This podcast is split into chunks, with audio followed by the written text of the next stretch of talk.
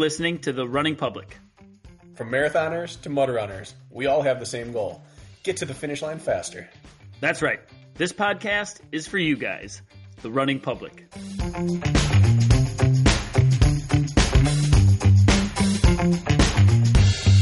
This is The Running Public's Training Tuesday. Training Tuesday is where we talk about training only. One topic, we dive deep, we explore it completely. It's training, it's Tuesday. Training Tuesday. Tuesday, Tuesday, Tuesday. Mr. Kirk, DeWindt. Mr. Bracken Cracker. I'd like to start with a bit of a rant and a bit of a soapbox here today. Uh, I love it when you rant and stand on the soapbox. Is this one going to get you in trouble, or do you think uh, we're going to be safe with this one? No, because I'm not going to call out anyone in particular, even though I'm going to use a single person's example. It's going to be very redacted information. This is this is just a good time of year for people to hear this. It's always a good time of year. I'm all ears. Okay. I started working with an athlete this year. And this athlete came to me because of an episode we did where I talked about doing the Tennessee Mile and then shortly after Hyrox doubles with Callie. Yep. And that's what she wanted to do. She wanted to do an ultra and she wanted to do a hybrid event.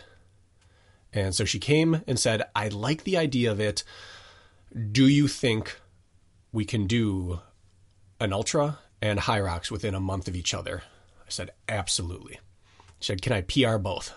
I said, you know what? It's not the ideal way of doing either, but I believe that they actually support each other more than they fight each other.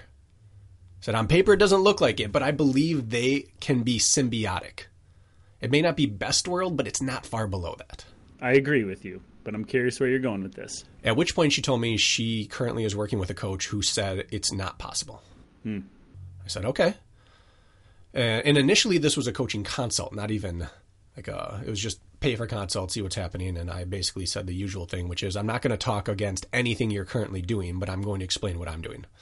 And then, as sometimes happens, she got done with the consult and said, I think I'm going to go have a difficult conversation with my coach. Hmm.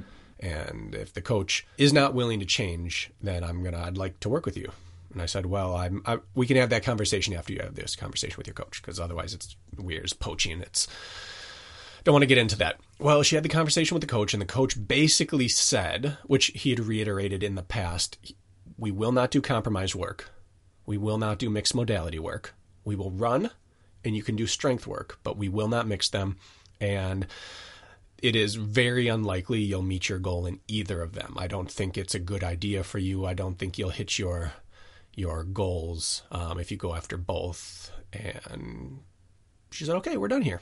Is this a sorry to interrupt? Is this a traditional run coach? It's a traditional run coach, but who has experience in the industry. Okay. Has at least done their own. Has competed in the event she wanted to compete in. Okay. Uh, and I didn't know the extent of what the coach had talked about with her until she finished up the second of the two events a few weekends ago and we had our this past week we had our kind of debrief off-season call talk about what we're going to do and she came forward came forth with a little bit more information and talked about she had been told some specifics by the coach about the time goals and this plateau won't most likely you won't be able to break through it if you're trying to do both concurrently and I don't see it as as a good goal and again I'm not going to program the type of thing you want me to program. And it upset me. Now let's just get it out of the way and say she reached both goals. she PR'd both. That's right, she did. She put in the work. She did it. It was awesome and knocked I think 5 minutes, 6 minutes off her Hyrox A month after an ultra. a month after a seven and a half hour ultra. Way to go, Bracken. Way to go, lady. No, way to go, her. She just put in the work and did it. Both of you. Team effort. But that, but it's less about that and more about the idea that if somebody has a system, it's a red flag to me. Because system coaches really are only effective if you get to recruit the athlete type that fits the system. It's why high school systems don't work very well and they really ebb and flow. It's why college systems work exceedingly well. Because you can recruit in the exact type of athlete whose skill set fits your system. But as you and I have seen, and as most coaches and athletes eventually find out after years of testing theories or thinking you have it cemented in in in you just have it cemented what works.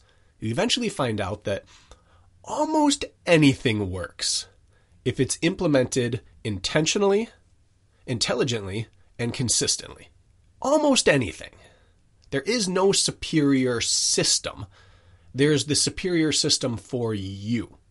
And that system might even change as you change as an athlete over time. And so I just want to get on the soapbox and tell people to be wary of anyone who claims to have a secret, of anyone claims to have discovered something new, of anyone who claims to have information that you can only get through them and they will not do a different style. Because it either means they don't understand the other style and don't know how to apply it to you, or they're just trying to sell you on something that only they can provide, which is kind of the definition of a charlatan. And I'm not calling this other coach a charlatan, but the industry is rife with this kind of thing, and I want people to be able to avoid it.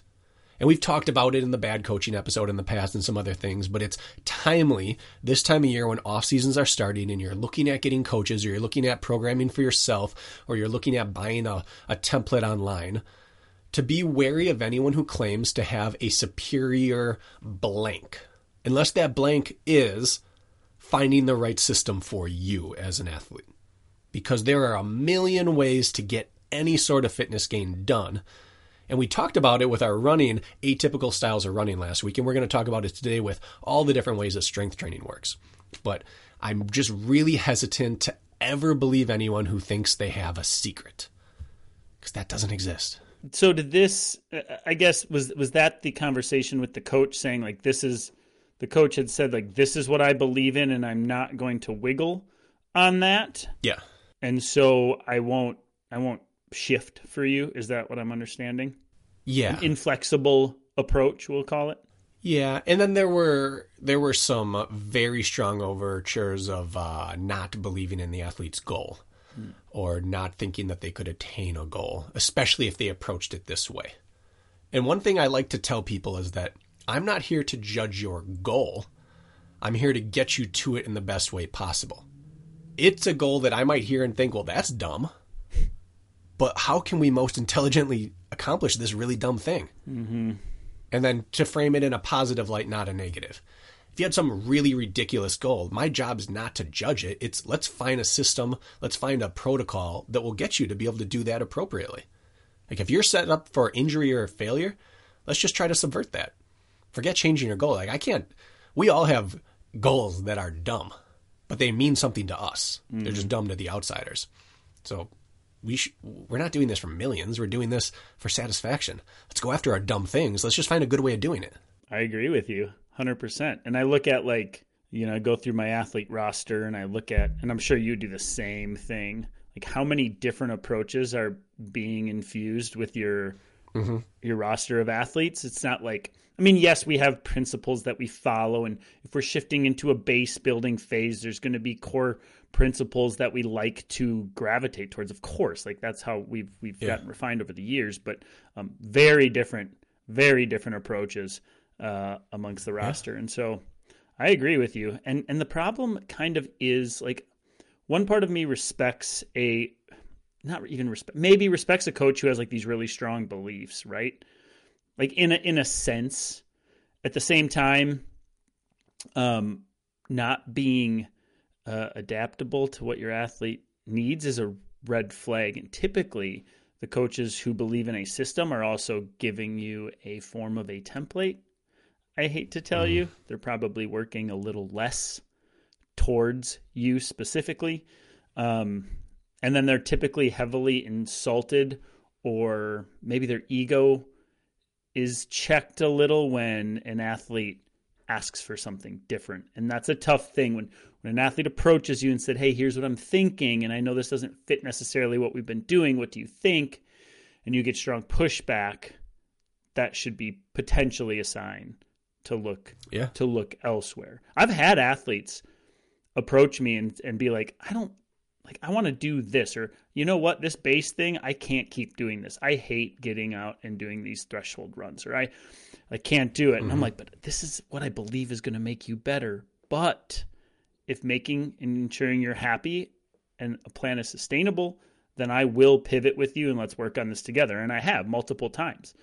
Um, I don't know. I guess I'm just continuing your conversation or understanding things like I've I've been there. Yeah. In Ryan Atkins, I don't know if you saw, he was on with Matt B. Davis, and Matt posted a clip of Ryan and Lindsay laying there talking. And the clip was Ryan looked at the camera and said, Matt, it's not complicated. It's not that difficult. A couple times a week, do something really hard. A couple times a week, do something really easy. And the rest of the time, do something almost every single day. And just do that over and over and over for a long time, and you're going to get like 98% of the way to your ceiling. Mm-hmm. And I looked at it and I, I stopped and I had to think do I feel exposed by this? Because we get a lot deep down into rabbit holes and nitty gritty topics and these little fluctuations in training. And eventually I thought, I think I can say I'm not exposed by this. I don't think I feel called out because we like to promote a million different styles of training. So I think that's hmm. that's the core concept is it almost doesn't matter what you do as long as you're doing it for a reason and with purpose and consistency. Especially if you're injecting testosterone into your butt cheeks every week, like the Liver King. Like the Liver King. Then it really doesn't matter what you're doing, which is a whole different no. topic. But he is promoting a system. And I agree with you. But here's the thing I preach Ryan Atkins with you saying that obviously you still need to make decisions like work really hard two or three times a week. Okay well a decision needs to be made about what exactly that looks like. Yes. But i could not agree more with that. We love to overcomplicate things. We have a podcast about overcomplicating things but when you strip it down it becomes it becomes as simple as it could possibly be. Yeah. So you have lydiard arthur lydiard who's his base training and volume of training and long run style is famous you have Renato Canova, who has a lot of long endurance uh, interval work and a lot of specific paces that are percentages of other paces. You had the Nike Oregon Project, which does a lot of track intervals a lot of them in two to three week microcycles repeated over and over and over for 20 week blocks. You have Horwill, you have people that do multi pace training or the five pace training. You have all these different systems and they've all produced world champions and world records. And you have the the threshold based training of the Norwegians, starting with Marius Bakken and moving up into uh, Gjert Ingebrigtsen, and then now over into it was already in the Nordic sports, and now it's in triathlon with Gustav Iden and uh, Kristian Blummenfelt. All these people have a system that they follow, and they all have success. So if there really was this one system to rule them all, none of these other people would ever make podiums. It would be mm-hmm. the best athlete paired with the best system always wins. But the fact is, that is the truth. It's pairing that athlete to their best system. You have Bernard Lagat, who claimed to never run more than 50 or 60 miles per week. And he has the second fastest 1500 meter run of all time. Mm-hmm. He has multiple medals and championships in all the way up to the 5K. And I think he ran a good marathon. Hmm. I think he ran like 205 205 or 206 or something in the marathon. He was part of the pace crew for Eliud, if that says anything, when he yeah. went sub two. So, anyways, I, I don't know if this is a soapbox or rant. I don't know if this is a cautionary table or tail, cautionary table. Never know. Uh, or if this is just a nice lead into. There's a lot of ways we can strike train. Well, what it is is you're giving people a nice soft pillow to sleep on at night, saying it's like you can stress over the nuances, but it really isn't worth stressing over as long as you're doing like exactly what maybe Atkins has outlined as simple as that. And if you go through and you look at like the Atkins Webster household and you look at their Stravas and you see the random shit they're doing all the time, you're like, yeah. Why? Yeah, on the mountain bike today, but you Nordic skied yesterday. You have the world champs in Abu Dhabi in a week. You did some intervals here. Then I just see a mountain run. Then you're rock climbing and you look at it all and you're like, well, this looks like a bunch of hodgepodge all tossed together, but he's hitting the appropriate systems. He's swinging hard on days, doing recovery on days, and doing a bunch of stuff. And he's been more consistent at the top of our sport than absolutely any other person uh, in recent history. And so the test, the proof is in the pudding. Uh, even if he didn't win the world championships, it's a it's a testament to exactly what you are saying. Yeah. And I think I think we do need to piggyback um, last week's episode on, uh, I guess, non traditional styles to uh, run training with the strength side of things because this is the time of year in which you kind of go back to the not the drawing board, but you go back to like um, a new style of strength work. You get through the peaking phase, you have these A races that's all done and behind, and then you go, okay, let's go relay a foundation, both run wise and mm-hmm. strength wise. And so people are like really thinking about what to do on both fronts right now. Like, how do I maximize um, progress for next season? So perfect timing to follow it up. And I think you gave a good segue. We're not going to sell you a system. In fact, we'll probably confuse you more than anything by the end of this because of the different things we're going to talk about. But that's exactly the point. Yeah. If you leave confused, we probably uh, probably served our purpose and the mission was accomplished today. In a sense in which you're not going to know what to pick, and that's okay. So I want to start by saying, listing off the systems of strength training that I've used throughout my time uh, as as a runner. Mm-hmm. So in college, we had a very Olympic lifting centric strength training program. We power cleaned three times per week. Is this at Whitewater after you transferred?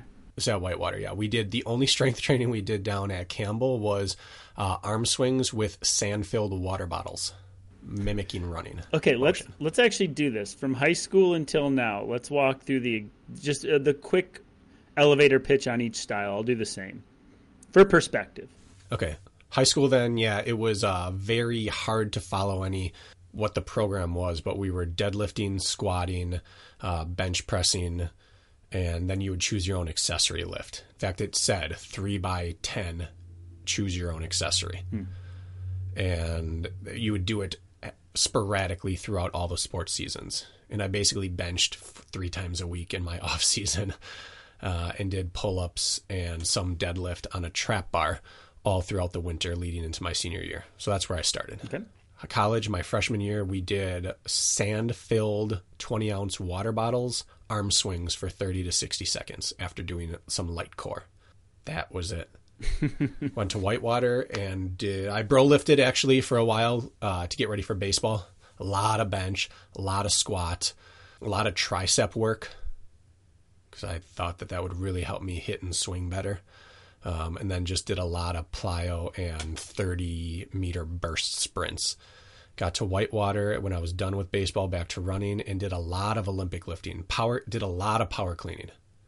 That compound explosive movement, just to drive the ability to explode better, I guess. Mm-hmm. And not really. I mean, we did some bench, did some some not a lot of deadlift, uh, not a lot of squatting. We were basically a program based around power cleans and power high pulls, which are clean without the catch. Mm-hmm. Which is one of my favorite exercises on earth is the power clean high pull with no catch. Saves the wrists too. Yeah. Um, and allows you to load up the bar more if you don't have good technique and just mm-hmm. really drive power and not worry about crappy form of trying to get a catch underneath because half of the catch is getting extremely extremely low get the bar moving and drop underneath it and catch it where that's a that's a skill where it's just driving off the ground and pulling it high. You can just move more weight for most people. Uh, then uh, when I first started OCR and post collegiate running, I just went back to bro lifting for a long time. I benched. I did some core work. I did a lot of pull ups and push ups and curls, a lot of lateral shoulder raises, and then got into P90X for a while did that for a while as my main mover of of strength during competitive OCR days. During competitive OCR days, mm-hmm. and I actually felt carryover from that. Hmm. It was kind of like compromised strength work. You're never really taking long rests. You're right. doing high reps of slightly weighted motions. Uh, then I got into the five by fives, which I quickly pared down to three by five of squat, bench, overhead press, um, a lot of Mark Rippetoe stuff, deadlift, uh, weighted pull ups, dips, um, then accessory work. And then got into Wendler's 531, uh, that strength program there, which I really liked. I found it very adaptable for endurance athletes. And then I'm currently doing German volume training, which is 10 by 10s, which is a whole different animal.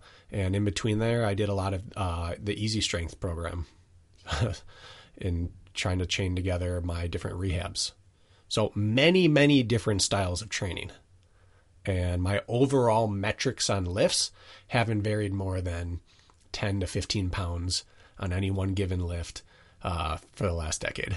Well, I was hoping you'd throw a lot of different stuff at us because, uh, case in point, so many different styles. Yet here you are. Yes. Relatively deviating from center very little as far as power output and strength. Mm-hmm. Mm-hmm. The key to this is that I have not done the the shortest program I ever did.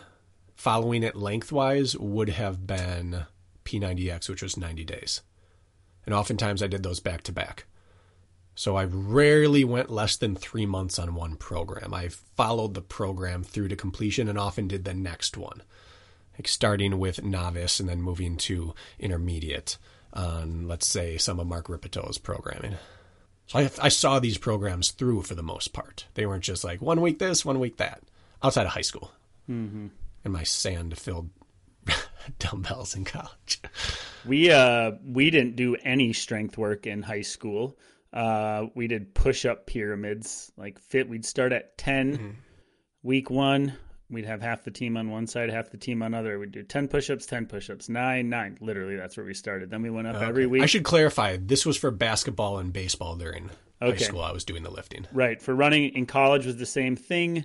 Twice a week, we did some plyos. We did 10 minutes of core work at the end of. Mm. Uh, end of recovery days three times a week absolutely nothing until I got to grad school where I had a year of eligibility left and we did banded arm swings for 30 seconds. Band was oh. same thing as basically the sand and then we did uh, banded knee drives. That was all we did. We were encouraged to go in the weight room, but most of us just went in there. We had no direction. Said, "Today you go in there for a half hour and don't come out until it's done." That was the extent of uh, don't don't come out until a half hour's up. And we would just dick around, do some pull ups, play around. Mm. Um, after that, I bro lifted for like a decade. Splits three or four days a week. Transition to five by fives, three by fives. Um, intermixed with bro lifting. Uh, heavy into compromised lifting when I first found this sport, meaning like I was doing a lot of it with high run, uh, high running intermixed, and then now I'm in a hybrid where I am doing one raw strength day per week, um, where I'm lifting heavy but by heavy, I might mean five to eight reps. I'm not going super low. And then uh, one day is a aerobic lift, which means I'm on and off the assault bike. Today I did 100 pull-ups um, in as few sets as possible with a minute and a half assault bike in between, keeping my heart rate at like 135. Took me, I went 15 by 4 and then 10 to finish out, whatever that was. But nonetheless, random crap like that 30 sets of bench press, with 50 pound dumbbells back on the assault bike. And I'm doing a combination there. And throughout this entire time, I would argue, especially the last six years, my running has improved and my functionality out there has improved. But I've done probably three different styles of strength work throughout the last five mm. years. Yet I'm continuing to progress on the running yeah. front. So does what what does it really matter? It's hard to say. I want to I want to know where you want to start this conversation if as we get maybe vaguely specific or not. But point being is that we've both done a ton of different styles. Here we are today. Um, I don't know. I'm as strong as I probably was functionally ever, but I'm lifting mm-hmm. completely different than I was five years ago. So, um, go ahead. I want to start with kind of the answer at the very end. I'm going to start with that here as well. I want to say it in both spots. I understand that we go 60 minutes roughly on these training Tuesdays, and there's a lot of talk that happens, so I'm going to say it twice. Okay. I'm going to say that no matter what program I've chosen, it always negatively impacts my running until I'm used to the program. Sure. No matter what the program is, I feel like crap running. Are you referring mostly to lower body programming, I assume? Upper body affects me too. Does it get you a little bit? Lower body is is really concerning. Uh, concerning. As many times I run with lower body damage from lifting, and I'm like, I could hurt myself maybe. Mm-hmm. Doesn't happen as much anymore. But when I try something new for the first time, which by definition it's new if it's the first time, um, but upper body is depressing. I feel like crap when I try to run well with a tired upper body. So both. Okay. No matter what I choose, it negatively impacts my running. But no matter what I do, I get used to it. And it stops impacting my running. And so I would say that right off the bat, the time to implement strength training is sooner rather than later because you have to go through the growing pains of it before you start to feel the benefits of it. And it's to the point where I've seen athletes who lift the day before races because it doesn't impact them anymore. Mm-hmm. But it keeps them from going stir crazy or they feel like it even primes them. I couldn't believe it when I f- first saw people doing that. And now it's like, well, I get it because they that they didn't know any different. They'd done it for so long that what looked like work to me was just a light walk through on the weights to them, mm-hmm. just to get their body moving a little bit. So you have to, uh, not have to, but if you want to feel your best, whatever strength you end up choosing by the end of this, start it early in base phase if you can. The earlier into this phase you can start, the better because over time, as you add more and more endurance work in, it builds concurrently with handling the strength training better and better and better to the point where you don't notice it after a while.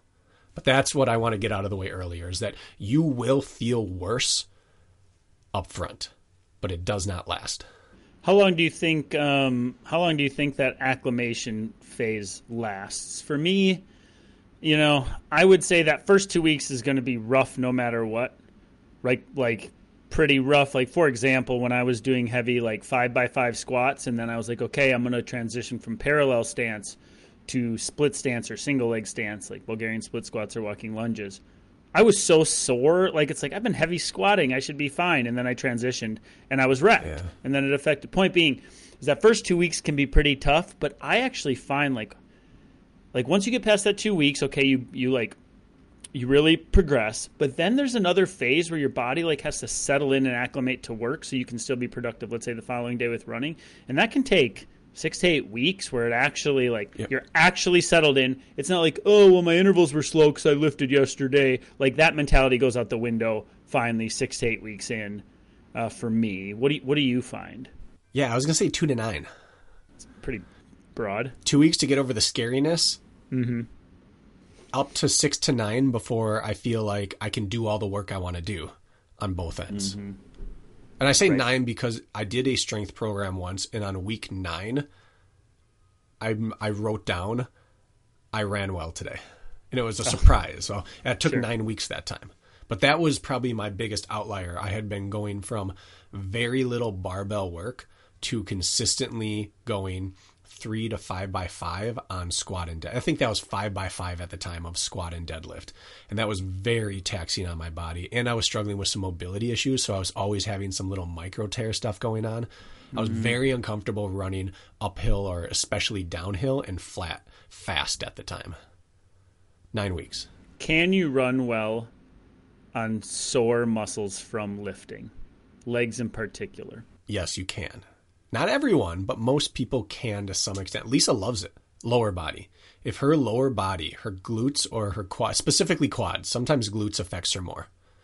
But if her quads are sore, she kind of looks to, I'm going to go a little longer today or a little faster because she knows she runs well off that. Mm-hmm. Upper body, not a chance. Really? So, my argument is absolutely you can run and even race well on sore muscles from lifting. I've done it. The difference is this first week, second week in, like there's an incapacitated feeling that you can't really get through. Let's say it's your first time squatting in months and then you have a long run the next day. You're in for a suffer fest. But once you have primed the system enough and you've fallen into that, let's say you're in magic nine week mark, even when you wake up, you're like, ah, my insertion of my glutes and hammies is a little stiff and sore. And like, you know, you're having a hard time bending over to put your socks on almost type sore. Once you've been in that routine, I have nailed workouts. I get my body temp up, I get a good warm up in, and yes, it can be labor, but I've I've nailed it, but not when it's a new stimulus. It's when this has been consistent stimulus, I can handle it. So I don't know if you've experienced the same thing. Yeah. And I I found that I have to really specifically program out what I'm going to do up front.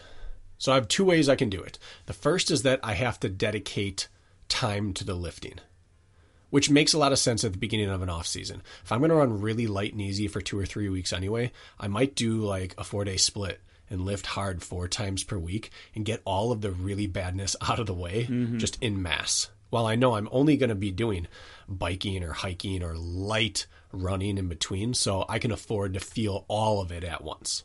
That's one good way of, of getting through that in a safe manner.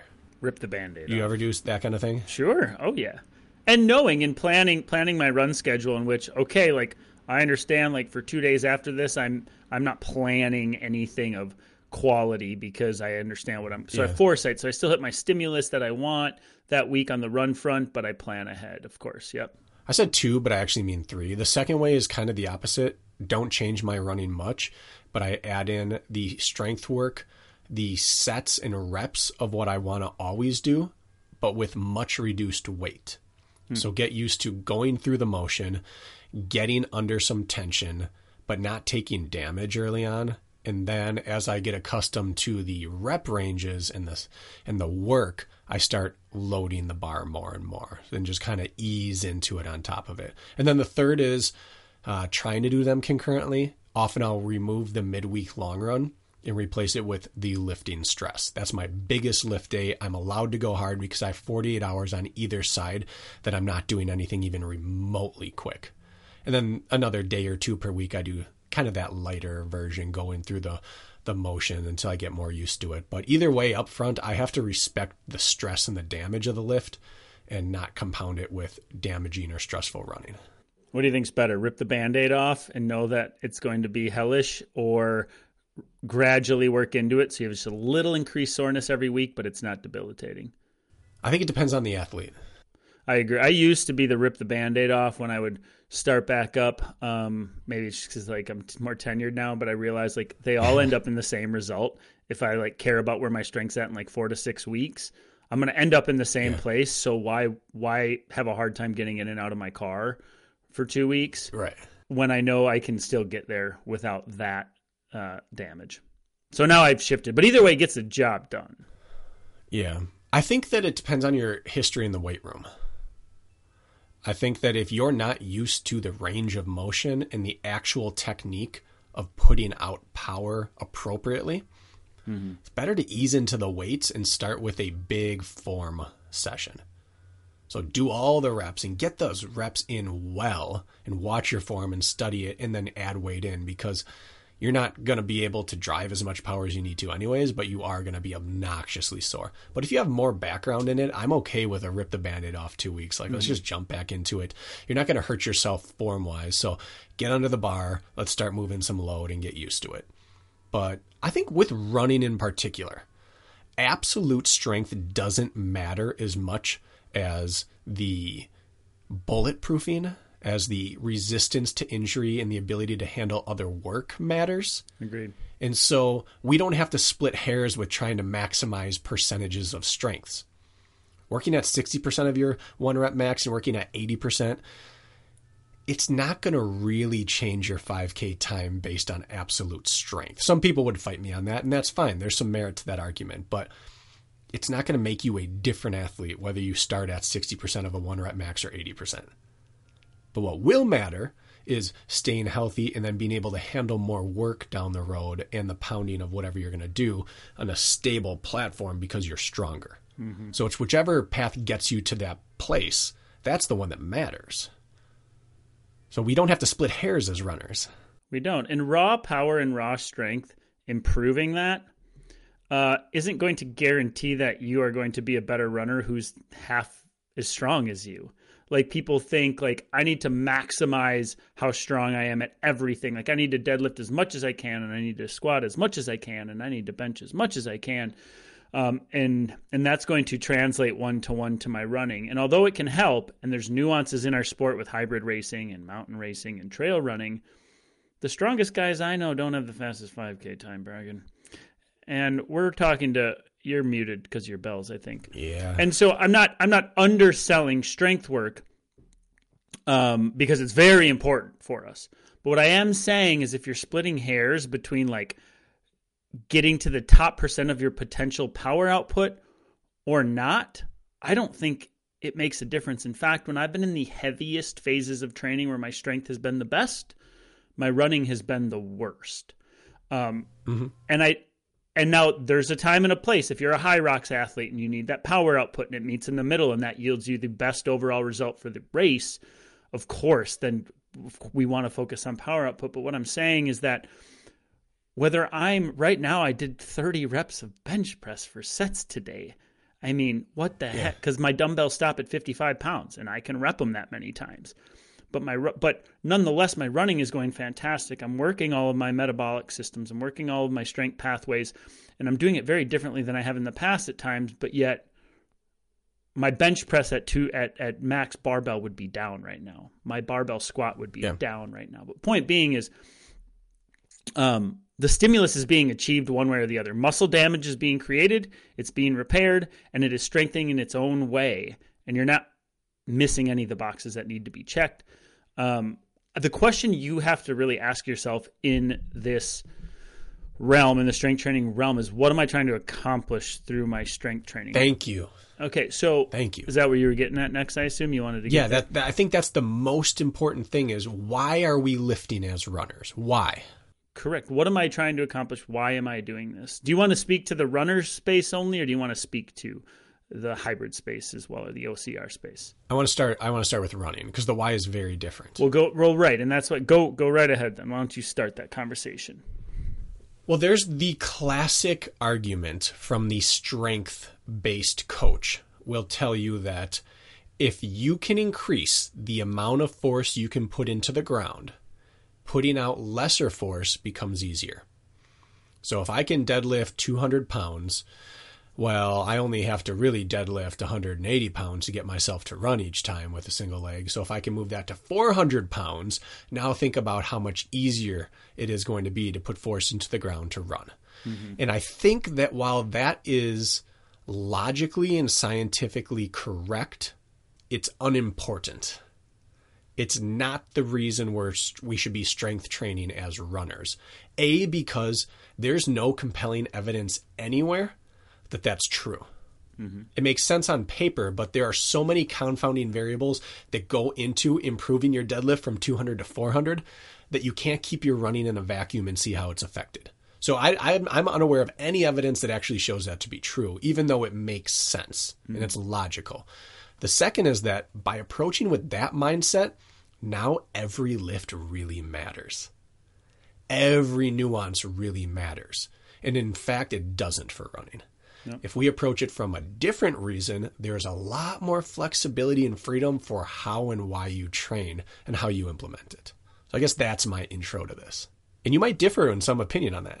No, I don't. I think it we like to make like, well, if I do 12 by 400 this week, and then I do 13 by 400 next week, and 14 by 400 the following week, I'm going to have this linear progression that translates perfectly. Yeah. And we all know that running doesn't work that way. We like to romanticize the fact that we follow these nice progressions and then we improve at the steady rate, but we all know it ebbs and flows and there's hills and valleys.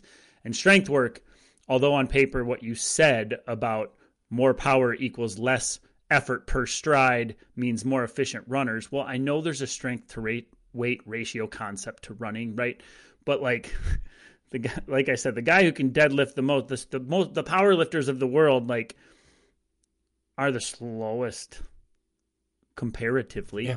right? And I know we're not trying to train to be power lifters, but um, here, here's what I, I want to give it a quick elevator pitch on the strength training bullet points. No matter if you're doing sets of three or reps of three, or you're doing reps of 30 like I did today, it's like, here's what happens Strength work is really mobility work in disguise, and people do not talk about this. Squatting below parallel, forcing your body to create some sort of power output in a compromised position. A squat below 90 degrees. A Bulgarian split squat. I'm talking lower body here. A walking lunge. Uh, a Romanian deadlift. You're putting tension on the insertion points, the tendons, ligaments, how the muscles sort of fade into or whatever bind there. What you're doing is you're causing those to do work. You're causing them to stretch, contract and you're working through range of motion. So no matter if you're hold, doing body weight or you're holding, you have 100 pounds on your back for a walking lunge, you're actually doing mobility work in disguise. People don't talk about that. Things work better when you're going through range of motion with things like that and forcing muscles to contract in a non ideal state. And so, number one, right there, I don't care what you're putting on your back or what is in your hands you are actually shortcutting a process. And I know some people disagree with me, but this is mobility work. And it keeps Yeah. the hip girdle, uh, all those, like the ball and socket joints, um, mobile. Yes, it may make you stiff and sore afterwards if you're not used to the stimulus, but it's actually working range of motion. And people never really talk about that. And so I don't care how your style is. The important fact is that you're going through a version of those movements, Correct. no matter the no matter the uh, stimulus. I think it's generally accepted that if you wanted to get as flexible as possible, as fast as possible, you do resisted stretching. You contract a muscle or put it under a band or under weight and you fight against it and then you relax and you stretch further. That's the quickest way to get flexible. Have you ever been into a, a physical therapist and they put your leg up into like a hamstring stretch and they say push against me and now relax and they push deeper into that stretch and then they say okay resist me push push push Yep. relax okay now that is an assisted way sorry to interrupt you but that's like an assisted way to accomplish what you can simply do by putting a barbell on your back and squatting Yeah. really Yeah, and so if it's true for stretching, it's true for mobility. It's they're they're, they're kin there. So you are absolutely right on that. And it doesn't get I don't talk about that ever. no But simply by doing Olympic lifts or platform lifts, compound lifts, your shoulders, your hips, they get more mobile. where do we create power, right? Creating power, as much as people like to think it happens in the muscle bellies, it really happens on both sides of the muscle bellies where those tendons and ligaments insert into joints. All of our muscles do that. And so when those again are forced to work, it doesn't really matter how much m- the muscle itself is being stretched. It just has the fact that the tendons and ligaments are being like, who was it? Was it Kempson or Johnny Luna Lima talking about this? And Kempson. Yeah, Burdenko. the Burdenko method, but I, I think with that principle alone, and you look at a historical like a runner who's been running for 50 years and their stride can't open up more than a foot and they're shuffling along, mm-hmm. I'd bet my house that that person isn't doing a lick of strength training because they've lost all mobility. And so you want to split hairs all Yeah. you want, but that's what it comes down to for me. And that works for the upper body as well. Yeah. So you've got that portion right there, which does not depend on absolute power. Correct. Or putting out pure force. You can get that with 50% of your of your max or 80% or 100%. You're getting that range of motion and you're activating under parallel or at a like you said at a deficit, at a compromised position to activate through there. That's what's required. There's no percentage of max associated with that. So it allows us not to split hairs. Yeah. The second reason you strength train is because you really strengthen all the areas that are stressed by running. Where do people get injured running wise? Hips, knees, ankles, Achilles, calf, hammy, quad. Most of them reside right through there, sometimes lower back. Yep. Strength training addresses every single one of those things, including stress fractures. Every single one of those is impacted for the positive by strength training.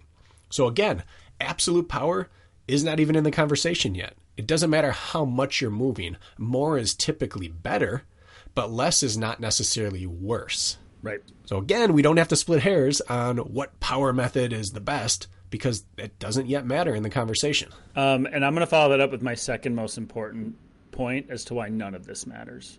I don't give a crap what you're Okay. doing as long as you're doing something. The first is the mobility piece.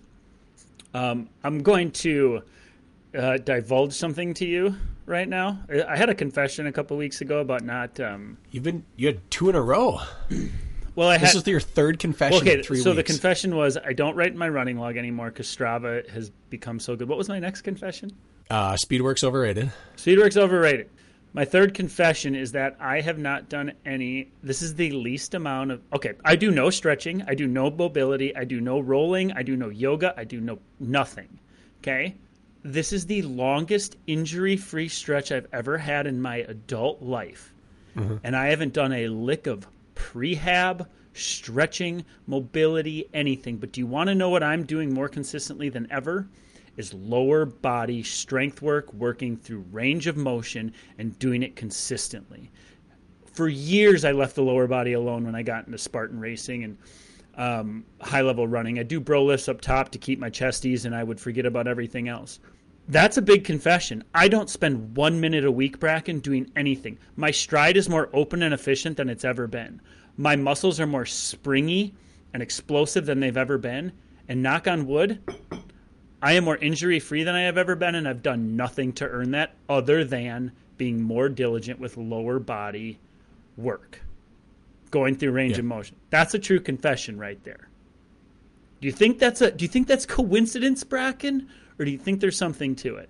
And I've gone through high rep and low rep schemes through this time. What do you think? I think if you add a big ol' engine to a weak chassis, something breaks down.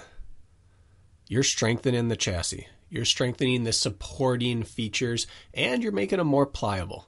I'm not advocating everybody take this route because I don't think it's going to work for everybody. We're not saying you're healthy because you stopped stretching or doing mobility. We're saying you're healthy despite it because you're doing this. when I was getting injured every six months, Bracken, I was 20, 30 minutes of intense stretching after my runs three to five times a week. I was going through mobility after my strength workouts, but again, leaving the lower body a little bit more out of the equation. So I've actually, I used to do it when I was getting injured. Um, okay, we don't need to dwell on that, but that feels really good to say. No. The second thing is that how many, let's say you're a 5K racer. How many strides do you take in a 5K, would you say? Just a guess. Oh my goodness. Fifth, it's called 16,000 feet. Average stride of, let's say, five feet for someone. Should say 3,000 strides. Let's say 3,000 strides, okay? Who gives a crap? Really wanted to say the SHIT word there to make my point, but who gives a crap if you're doing three reps of something or 33 reps of something? That is such a fraction of the number of times your feet are hitting the ground in a 5K that the power output required and the strength benefit required, whether you're doing three reps or 30 reps, is so astronomically more than what each stride costs running a 5K that you're splitting hairs needlessly. I don't care if you do 30 reps or you do three. This is so much, it's requiring so much more power from you than Yes. a typical running stride will that you're getting the appropriate stimulus and the appropriate work done on the appropriate muscles to benefit your running substantially. So that's countering the point that you made, or it's actually, sorry, it's piggybacking on the point you Yes. made about max power would equal less cost per stride. So we want to maximize power. The amount of hairs we're splitting in that, considering there's how many strides in a 5K, is ridiculous. And so who cares? You're going to see Yeah. benefit no matter which approach you choose because it's such a small percentage, it's such a higher power output no matter what rep scheme you choose. You following what I'm saying here? Or did I muddy that? Yes. Okay. 100%. Because if we go back to that example of 200 pound deadlift versus 400 for putting out force for running, the breakdown in that chain of logic is that you're not assuming a deadlift position or pathway of your movement for running. And so it's not a one to one correlation. Now, if the if the concept was instead of three thousand strides in a five k, we want to see how fast we can do three thousand deadlift reps. That now makes more sense because it's the exact same motion, and you are literally putting out less effort to do more reps if your power is better. That now matters. And there is science. There is so much training and science and research that has gone into how can you have the biggest squat ever. Mm-hmm. And you know that you can't get away with 30 rep programs or 20 rep programs or even 10 rep programs for most of the year. You have to be squatting multiple times per week and you have to stay pretty much below seven reps most of the time of the year because there is such a vast difference between what the programs will do. You could get a strong squat, but you're you're not going to get to a thousand pounds off of a 20 rep squat program. Right. But they have not yet shown conclusive evidence for what type of of load moving matters more to a 5k, whether it's total weight moved or max weight per rep moved. What I mean by that is if you go three by five squatting at 500 pounds, or let's just say 100 pounds to make it simple. Three by five, you got 15 reps at 100 pounds. How much weight is that? Got 1500 pounds. What if you did 3 by 30 at 75 pounds or 50 pounds? You're going to move more total weight. And that's a school of thought for some strength training is how much weight can you move versus how many reps do you do under load. There's no consensus yet over what impacts your running speed and endurance better, total weight moved or or maximum amount of weight moved per rep. There is no evidence of that. And so if they don't know if 30 is better than 3, do they know if 10's better than 8? Or 8's better than 5? No, they know what it means for absolute lifting power, but they do not know the correlation yet. And anyone who tells you different will be wrong. We have anecdotes and we have sample sizes that are small, but we don't have industry consensus over how to best improve your 5K only through the weight room. Preach. We don't know I mean, yet. Listen, if you're a, there's probably a few people listening shaking their heads. I, I have to imagine there's some that really gravitate towards the strength side of things that are shaking their heads. Listen, we're not talking to you if you're a sprinter. If you're a sprinter, power output matters. For sure. If you're doing anything where you're working your anaerobic system and not switching over to your aerobic system, which is basically Yes. what after let's just say two minutes of work, three minutes. I don't know where you want to draw the line. Like really aerobic dominant. We're talking to the people above. Yes, you're smirking. We're speaking to the crowd like yes, power output, heavy things, explosiveness, ball sport athletes. Like we're not we're running podcasts. We're not talking to that. We're talking about being the best runner possible. And there's also this myth too. Like I don't we don't need to go down this rabbit hole too much, but like people will think like, oh, five by five program, I'm going to put on a ton of size, or getting under heavy load is going to make me bigger, or doing light weight high reps is going to make me more tone. Um, there's a lot of science and studies showing the exact opposite. That you could go do 12 rep schemes and put on a bunch of muscle, and you could do five rep schemes and cr- increase power output, but not put on much muscle at all. There's so much. There's and then there's studies that completely contradict that in the exact opposite fashion. Mm-hmm. And if science can't get it right, figure it out, and you could prove any theory you want through all of these studies, which have been done countless times in countless different ways, then what are we really hemming and hawing over, right? Like, go look it up. Go look up high rep strength training and muscle gain, and you're going to find 50 articles that prove that that's the way to go. You're going to say low rep, heavy weight, and muscle gain, and you're going to find 50 articles that prove that's the way to go. Um, why would that be if there was one right answer? Yeah. And generally, when people say one, it's like, well, what happened when uh, Ronnie Coleman finally made this final change to his physique? Is he added this in?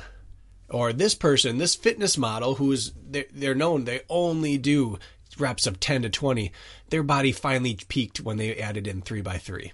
And what the the takeaway there isn't what they added in that was the magic. It was mm-hmm. that after many years of something, they added a new stimulus and it rounded out their physique in some way.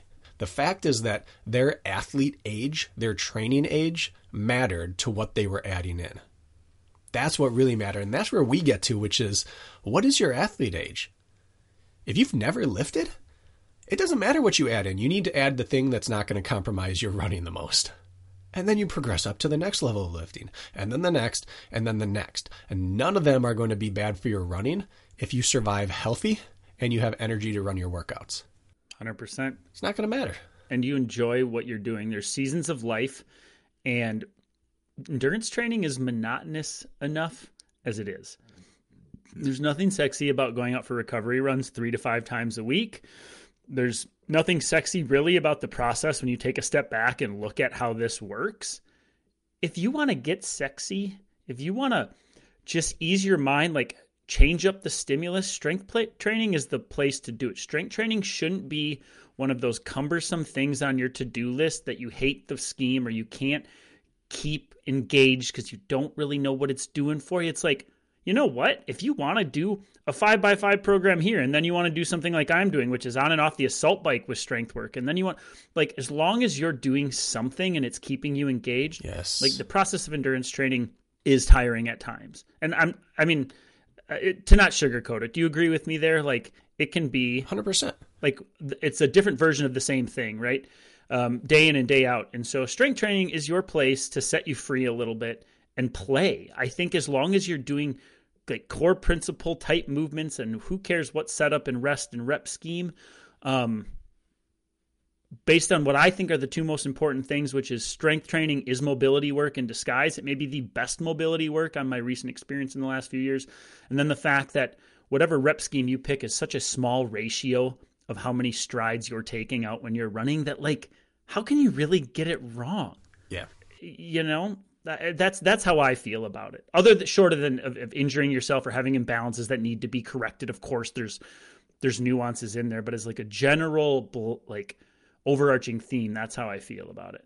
Yeah, and the best one for you is the one you can complete consistency over consistently over time. If you dread your strength work, it almost negates its purpose. If you look forward to it, like I get to get in the weight room again tomorrow, you're going to do the work and then you're going to continue doing it and you're going to get the benefits. And we haven't yet talked about the chemicals that you release when you strength train. They counteract the negative things that happen when you run. Strength training raises your testosterone running lowers it. So if you can counteract that, it doesn't matter which program. There's again, you're splitting hairs to find which program raises your testosterone the most. But they all raise it. So the one you're going to do the most is going to raise your testosterone the most. And so that's the one you choose. And so you can look at strength training. You can go and look at Westside Barbell. You can look at uh, Wendler 531. You can look at German Volume. You can look at Pavel Tsatsouline stuff. You can look at Mark Rippetoe stuff. You can look at whatever you want. Yep. And you say, hmm, which one looks fun? Which one looks like way too much volume and work for me right now? And you start just whittling them away and you come up with one that I'd like to start here right now. And then see it through. Do it for a few months. And then when you no longer feel excited by it or engaged by it, then you make a change, either by following the next version of that program, changing up the actual lift types you're using, or you choose another program.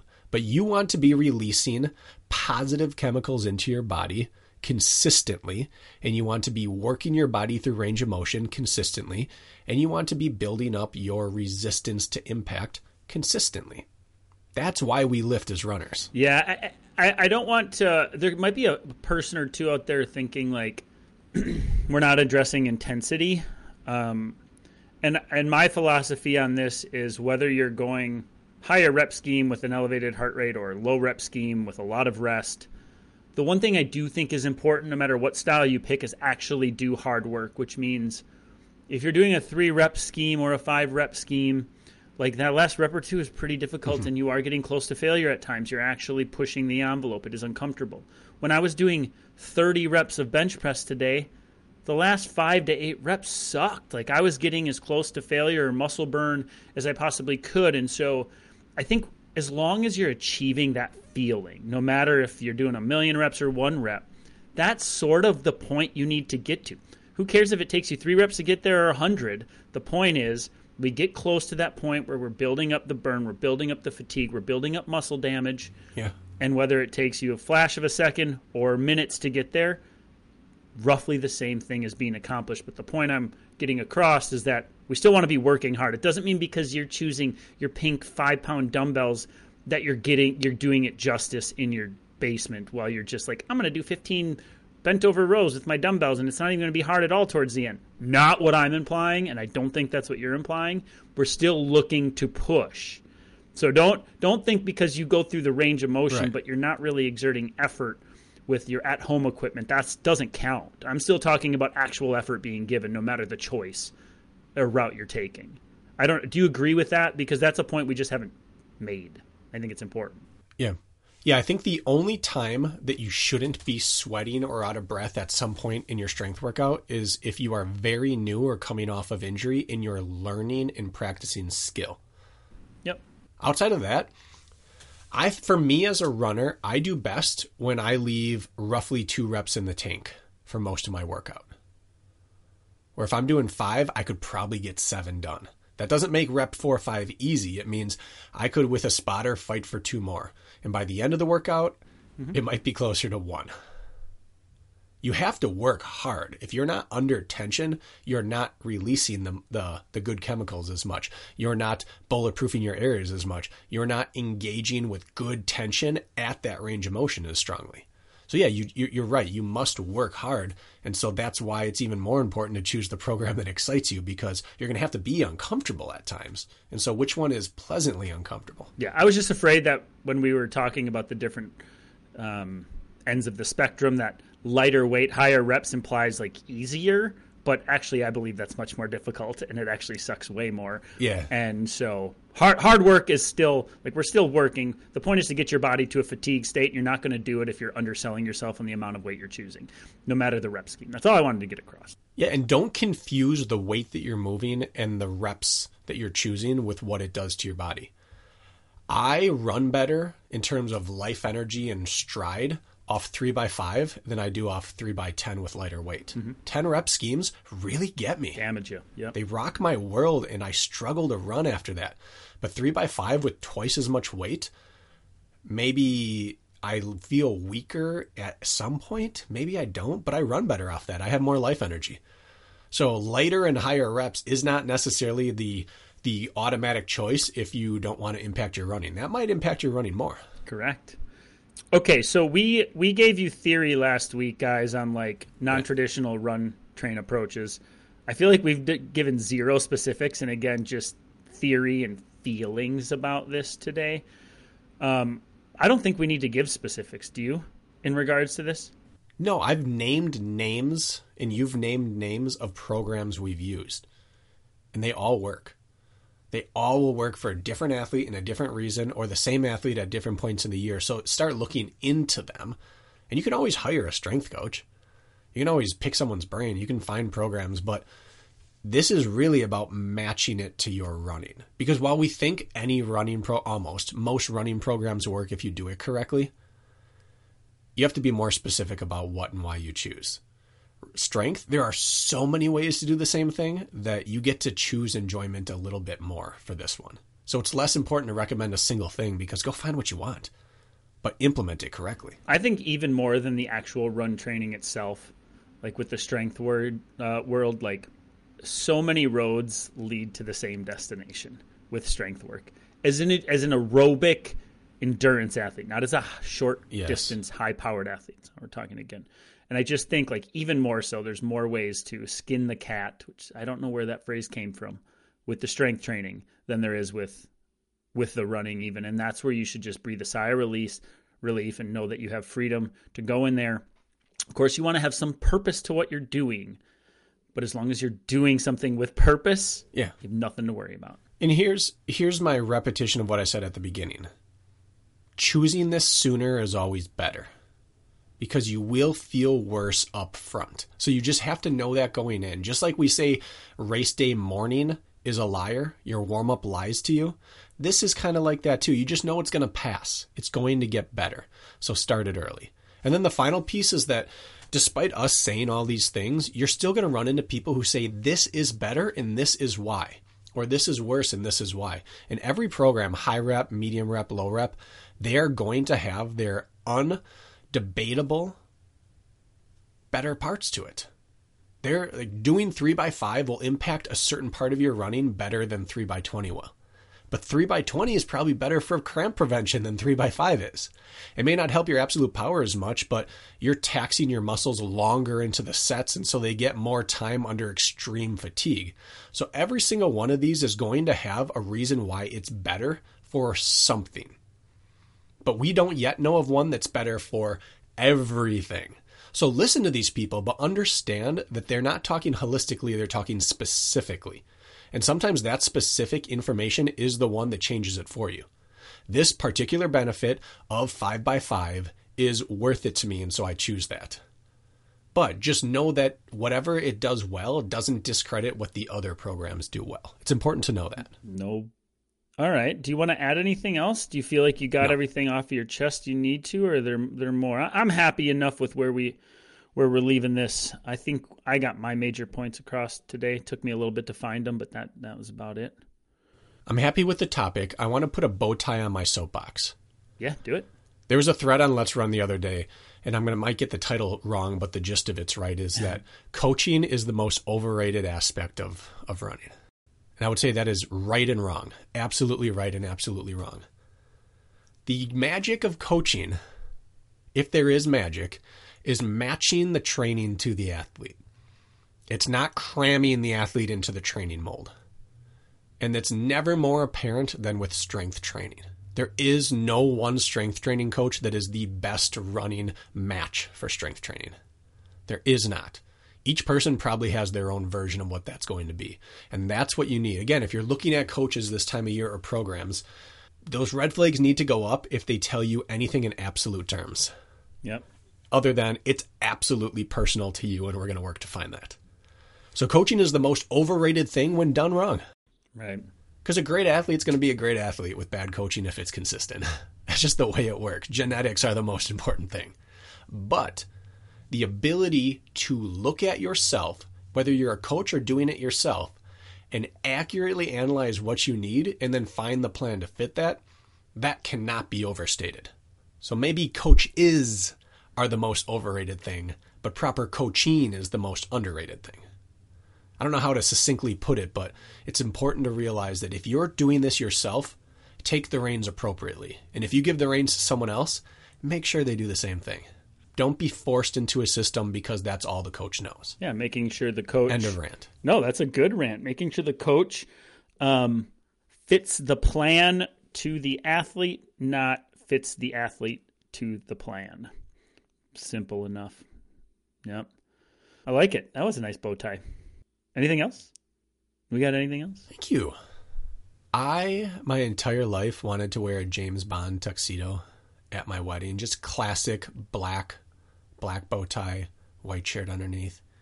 And I was, I was peer pressured into a white bow tie. And I wish if I could go back, I could have chosen the bow tie of my choosing. It was too big and it was white. I would have chosen a smaller black bow tie. This bow tie talk has me Huh. thinking. I have a great regret in my life, and it's a bow tie. I'm sure you look stunning. Maybe we should post that photo as the cover for this episode. I looked fine, but I wanted to look stunning. I'm more of a suspenders and suspenders in combo with a with a bow tie. I like that classic look. Yeah, it's a good look. Fortunate for us, we make mm, we make our living wearing sweatpants, and it's fantastic. I was once told that the nicer you have to dress to go to work, the more of somebody's bitch you are. And so I really hang my hat on that phrase in our line of work. Those are those phrases that I don't know if they're right or wrong, but they always justify with however you want to take them. 100%. So fist bump to the sweatpants wearing professions. They make you feel good. I'm in blue, dark blue joggers right now. I'm in gray camo, Alphalete joggers, and they're fantastic. Okay, bow tie, tied. Thanks, folks. Till Friday, right, Bracken? Till Friday. See you guys. Thank you.